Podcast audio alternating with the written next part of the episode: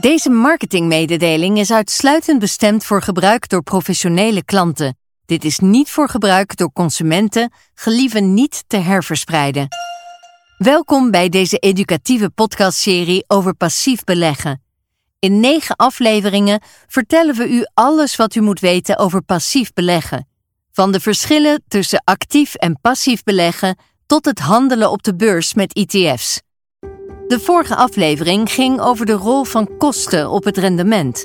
We bespraken waarom passieve producten en ETF's goedkoper zijn dan actieve tegenhangers en onderzochten welke vaste en variabele kosten ETF's kennen.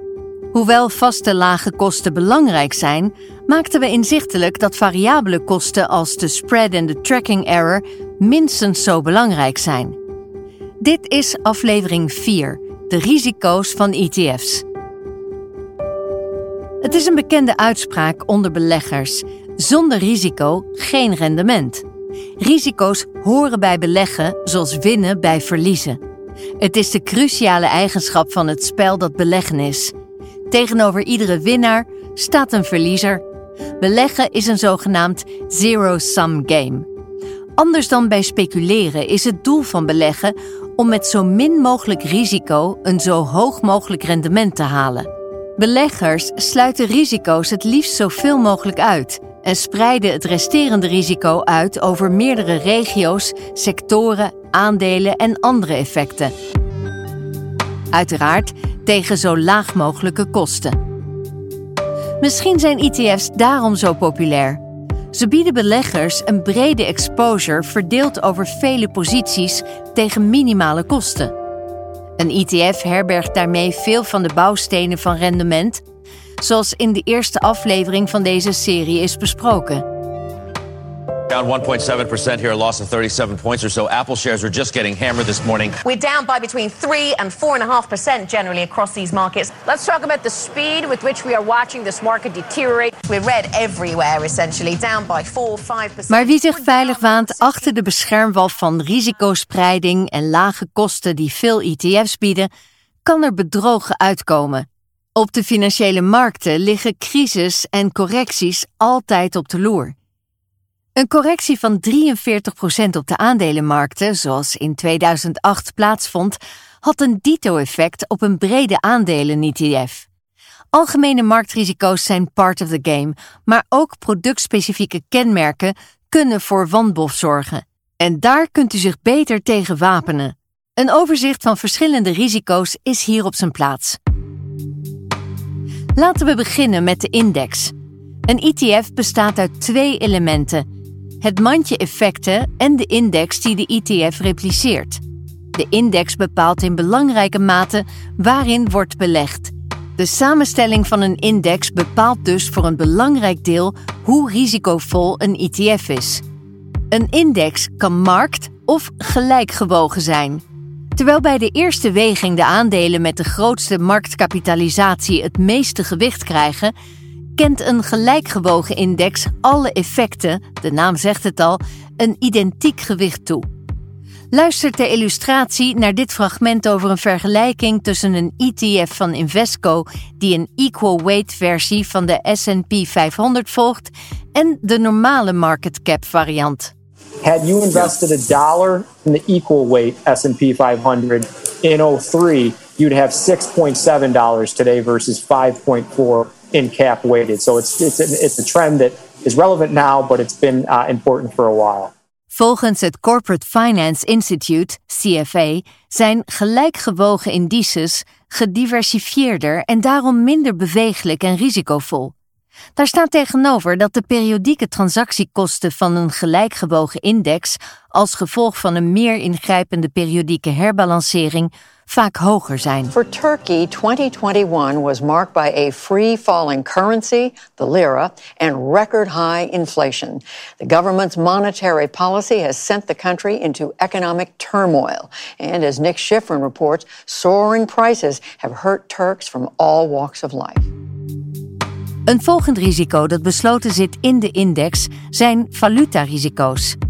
Valutarisico's treden op zodra de prijs van een valuta een verandering ondergaat ten opzichte van één of meerdere andere valuta.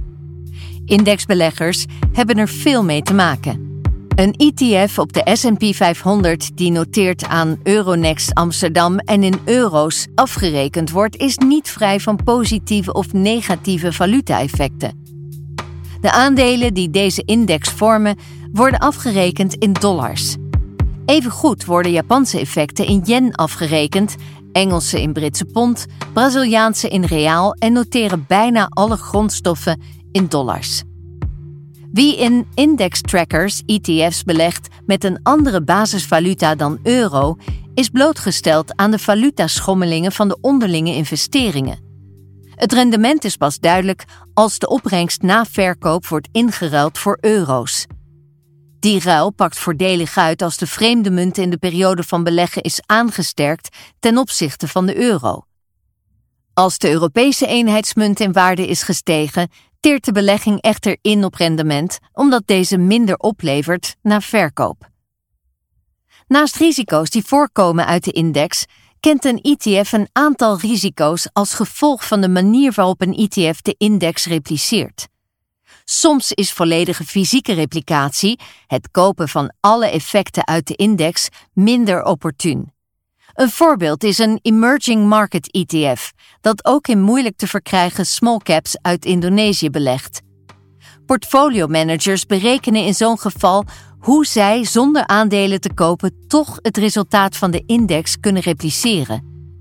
Een methode is de aandelen met het minste gewicht in de index uit te sluiten van het portfolio, ook optimalisatie geheten. Dat is niet vrij van risico, omdat zo'n uitgesloten aandeel ineens in waarde kan stijgen. Dat kan resulteren in een grote tracking error ten opzichte van de index die het ETF volgt. Optimalisatie kan ook betekenen dat een ETF-aanbieder geen fysieke effecten uit de index in portefeuille heeft, maar het resultaat van een index repliceert met derivaten. Synthetische replicatie levert naast tegenpartijrisico timings en doorrolrisico op. Doordat ETF's op vaste momenten een index herbalanceren, loopt vraag en het aanbod naar de derivaten en onderliggende waarden op vaste momenten op. Dit kan resulteren in een kortstondige prijsstijging met als gevolg een hoge tracking error van het ETF. Om de tracking error te verkleinen, lenen veel ETF's een deel van hun effecten uit aan een andere partij. Die gebruikt deze effecten om bijvoorbeeld een short-positie af te dekken. Hoewel deze praktijk door toezichthouders wereldwijd als veilig wordt gezien, valt het niet volledig uit te sluiten dat een tegenpartij onverhoopt niet aan zijn betalingsverplichtingen kan voldoen. Een laatste risico is echt ETF-specifiek en heeft te maken met de reden waarom Jack Bogle, de oprichter van Vanguard, een hekel had aan ETF's. The dominance of index funds, I believe at 28% of the market, it partly due to ETFs, which are more than half of that. But I gather you are, it's not that you have something against broad ETFs per se. You have something against the narrow ones, the managed ones, and the way people are misusing the broad ones. Is that it? That is exactly it. And, and let me just give it to you a little more specifically. Uh, you know, first, to be crystal clear on this, I couldn't care less if an investor decides to go into the Vanguard S&P 500 ETF or into the Vanguard. I had to create a word for this, an acronym to go with ETF, TIF, Traditional mm-hmm. Index Funds. Mm-hmm. They both own exactly the same portfolio. They're both part of the same portfolio. Their returns will be identical. They both go for around five or six basis points, so I couldn't care less. If I have a little bias against the ETF, it's because you may say and believe that when trouble comes, you will not get out in the middle of the day. The middle of the day. I mean, come on. It won't be the point of that at all. uh, but as long as you avoid that temptation. Because then you can sleep that night. That, that's the reason people get out in the middle of the day. Oh, wait a minute, though. The market went down 300 points in the yeah. middle of the day. You got out, and then went up 300 points at the second half of the day. I mean, a lot of bouncing around. It's meaningless. But in the long run, in the long run, that's a nuance, a different, no difference mm. whatsoever.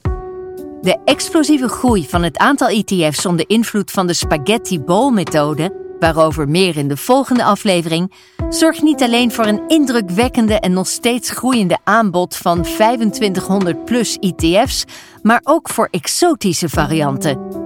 Vaak beslaan ze een niche en illiquide markten, bedienen zich van synthetische replicatie en kennen hoge kosten.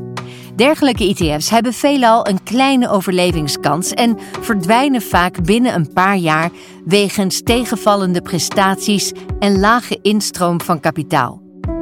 Hoe u het beleggen in zulke ETF's kan voorkomen is onderwerp van de volgende aflevering. Deze aflevering ging over risico's die bij beleggen in ETF's horen. Risico is niet anders dan de kans dat een rendementsuitkomst anders is dan verwacht en even onvermijdelijk als datgene dat beleggers zoeken. Zonder risico geen rendement. Hoewel marktrisico door correcties en conjunctuurschommelingen onvermijdelijk zijn, zijn meer specifieke risico's te ondervangen door spreiding en diversificatie. Let bij de keuze van die spreiding op de specifieke risico's die ETF's kunnen dragen. Wilt u de belangrijkste begrippen rustig nalezen? Lees dan het artikel over risico's op investmentofficer.nl/slash ETF-academy. Deze aflevering werd u aangeboden door Invesco. Hopelijk tot de volgende keer. Dan praten we over het construeren van een portefeuille met ETF's volgens het kernsatellietprincipe.